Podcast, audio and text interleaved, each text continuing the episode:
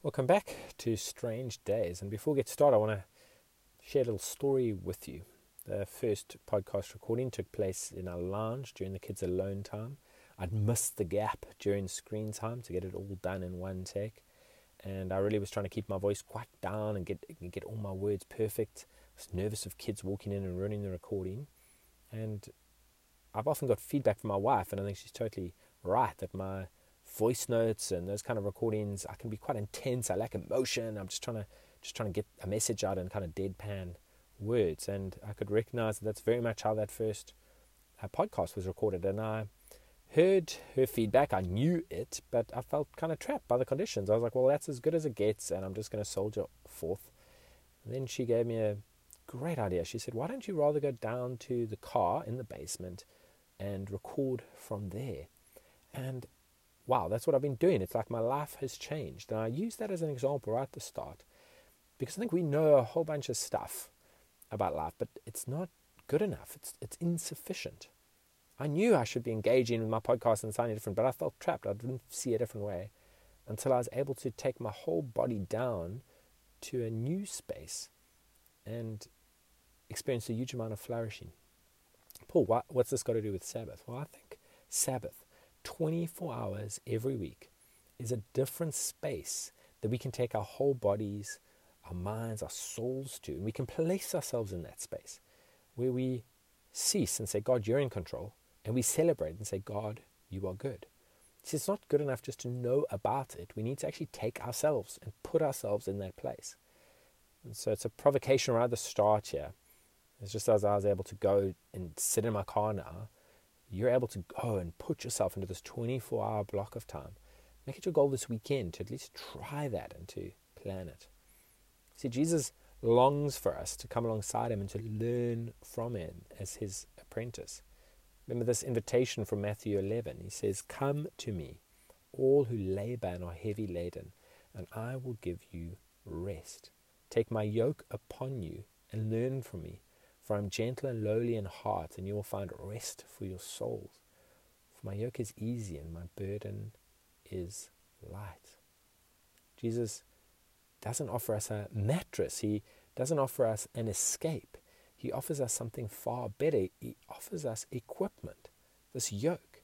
He offers his apprentices a whole new way to bear the weight of our humanity with ease. At his side, like two oxen in a field, tied shoulder to shoulder with Jesus doing all the heavy lifting at his pace, slow, unhurried, present to the moment, full of love and joy and peace. He offers us the practices of silence and solitude and, and Sabbath, not as activities to keep us busy, no, but as opportunities to come alongside Him, to enjoy His presence. These things are just tools for a task. They're equipment to get us into His presence and to experience the easy yoke and the light burden. But you're right in saying, Paul, that sounds fantastic, but there are going to be a lot of obstacles to that, and that's what we're going to tackle today. One of the big obstacles is how to plan for this, and that's what we'll do tomorrow. And then finally, we'll be looking at some practical advice and some inspiration, our last episode. So let's dive into obstacles. I think the biggest obstacle actually does start with our thoughts. We just have a poor understanding of what Sabbath is. I think a big one that used to trip me up for years was I felt that it was something I could only earn after six days of hard graft if I'd managed to get through everything, my to-do list, my accomplishments. Uh, then, then Sabbath could be had, but otherwise I'd have to just skip it that week. It's just not going to happen. It's a poor understanding because Sabbath is gift, and I want to remind us of a quote from Mark Buchanan yesterday from his book, The Rest of God. He says the rest of God is something He gladly gives so that we might discover that part of God we're missing. It's not a reward for finishing, it's not a bonus for work well done. It is sheer gift. It is a stop work order in the midst of work that's never complete, never polished. Sabbath is not the break we're allotted at the tail end of completing all our tasks and chores. No, the fulfillment of all our obligations. No, it's it's the rest we take smack dab in the middle of them, without apology, without guilt, and for no better reason than God told us we could. Poor understanding of Sabbath being as something we have to earn is is going to trip us up. It's going to be a big obstacle. Secondly, we can have this obstacle that we confuse Sabbath with the day off. Walter Brueggemann's, in his book on Sabbath, calls this thinking uh, the bastard Sabbath. Uh, it's strong language, but what he's saying is a Sabbath is not a day to run around doing a whole bunch of tasks that we didn't get to during the week. This unpaid work that keeps us busy. I mean, there are long lists here of DIY around um, the home. There's laundry. There's bills that need to get paid. There's um, things that need to get planned. No, no, no. The idea is to take a 24-hour block of time and to cease entirely both paid and unpaid work as a reminder and as a trust that God is in control. Uh, another obstacle, thirdly, is that we confuse Sabbath with leisure. We we've been waiting for the weekend maybe, and we've imbibed this phrase "work hard, play hard." Very modern cities are pretty much designed around those two principles to help people work hard and to help people play hard. And so Sabbath gets swept aside because we're so busy playing hard. The danger with this is that Sabbath then becomes something which is no longer sacred. It's literally a vacation, it's literally a vacating or an evacuation, as one commentator said. This mantra that we need to play hard, play hard, can become something that enslaves us and exhausts us, demanding from us more than it gives. God's not against pleasure, but without taking 24 hours to cease and to celebrate rather than running around trying to trying to get our weekend all jam packed before work comes again it's going to be an obstacle to really understanding what sabbath is about. I think fourthly another obstacle is we just don't know how good sabbath is. I mean we just lack experience. Sabbath might just remind us of just many boring sundays. And we might even say you know but paul um, i'm not under the law so i'm not even vaguely interested in this. And I, I hear you if that's been your experience, but what if? What if practicing the way of Jesus could reveal that Sabbath is way much better than we ever imagined? At least give it a try if this is the obstacle that trips you up. Another big obstacle is that we just don't plan well for Sabbath. There are no clear boundaries. It's not really a game plan. I think of practically for us, often on Saturdays, there are kids' parties, there's all kinds of demands, and, and this is a very important step, and that's why we'll look at it tomorrow. And then maybe just a comment on all these obstacles. It's just that when you are taking Sabbath, you are moving in the opposite spirit to the world. That's just true. And as soon as you move opposite, you come up against um, difficulties. It, it is hard. And we must be prepared to get it wrong and to kind of keep trying in this practice. It's not going to come easy.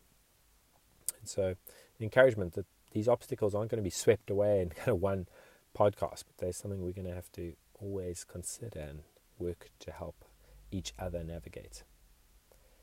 So, Sabbath is a gift. It's a different space we can take ourselves into. And there are all those practical things I've mentioned, but I would suggest that there are two underlying reasons why we really struggle with Sabbath.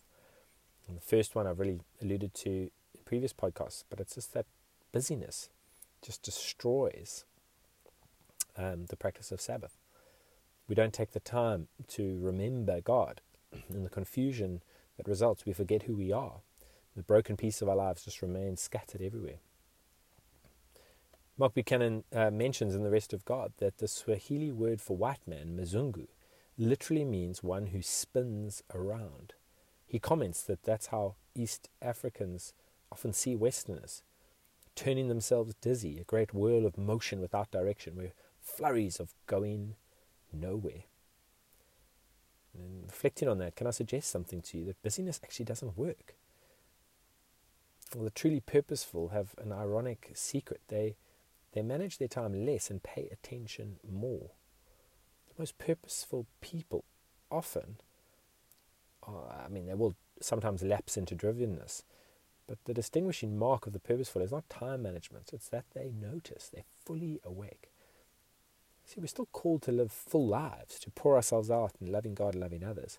But in so doing, we are invited also to carry a Sabbath restfulness in the presence of God. True restfulness is a form of awareness, a way of being in life. It's living ordinary life with a sense of ease, gratitude, appreciation, peace, and prayer. So busyness is an obstacle, but secondly, it could be legalism. That this podcast got you so excited because you can add an extra practice to your life, but miss the point entirely. See, there's an attraction to legalism, and it's got its own sort of inherent rewards. It feels good in a perverse sort of way. Strokes our egos, fills us up with the pleasure of achievement, knowing we spelt all the words correctly in such a nice, tidy handwriting as well, that we exercised enough to get our smoothie this week. And you know, it's even better if we can accomplish uh, Sabbath uh, practice where others fail doing it. It's like winning a race. It wouldn't mean half as much, indeed, it wouldn't mean anything if our triumph didn't imply other people lost. See, the secret emphasis um, in legalism is, is just competitiveness. Point's not just to win, it's to beat everyone else. And that's your motivation behind Sabbath. It's going to leave you dry and it's going to leave you empty. Busyness, you won't even try it. Legalism, you'll try it every week, but you'll miss out on the joy because you secretly are looking left and right at all the people who aren't doing Sabbath and feeling as if your achievement is somehow earning you satisfaction, but it won't. So there will be obstacles. And can I just say that as you start practicing Sabbath, you will be bad at it when you start, and that's to be expected. I remember when I started a new course at UCT, my boss told me, you know, Paul, 30% of this is going to need a change. We just don't know what 30% that is.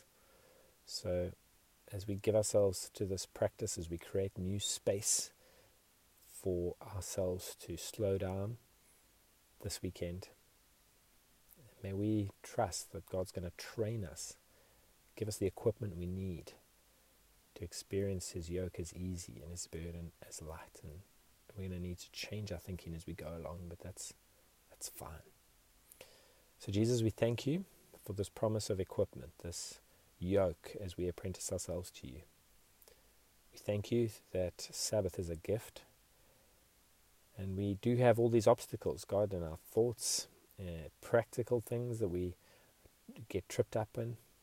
We do pray now that as we prepare for Sabbath this weekend that you would help to remove obstacles. Come and clarify our thinking. By your Spirit, we pray.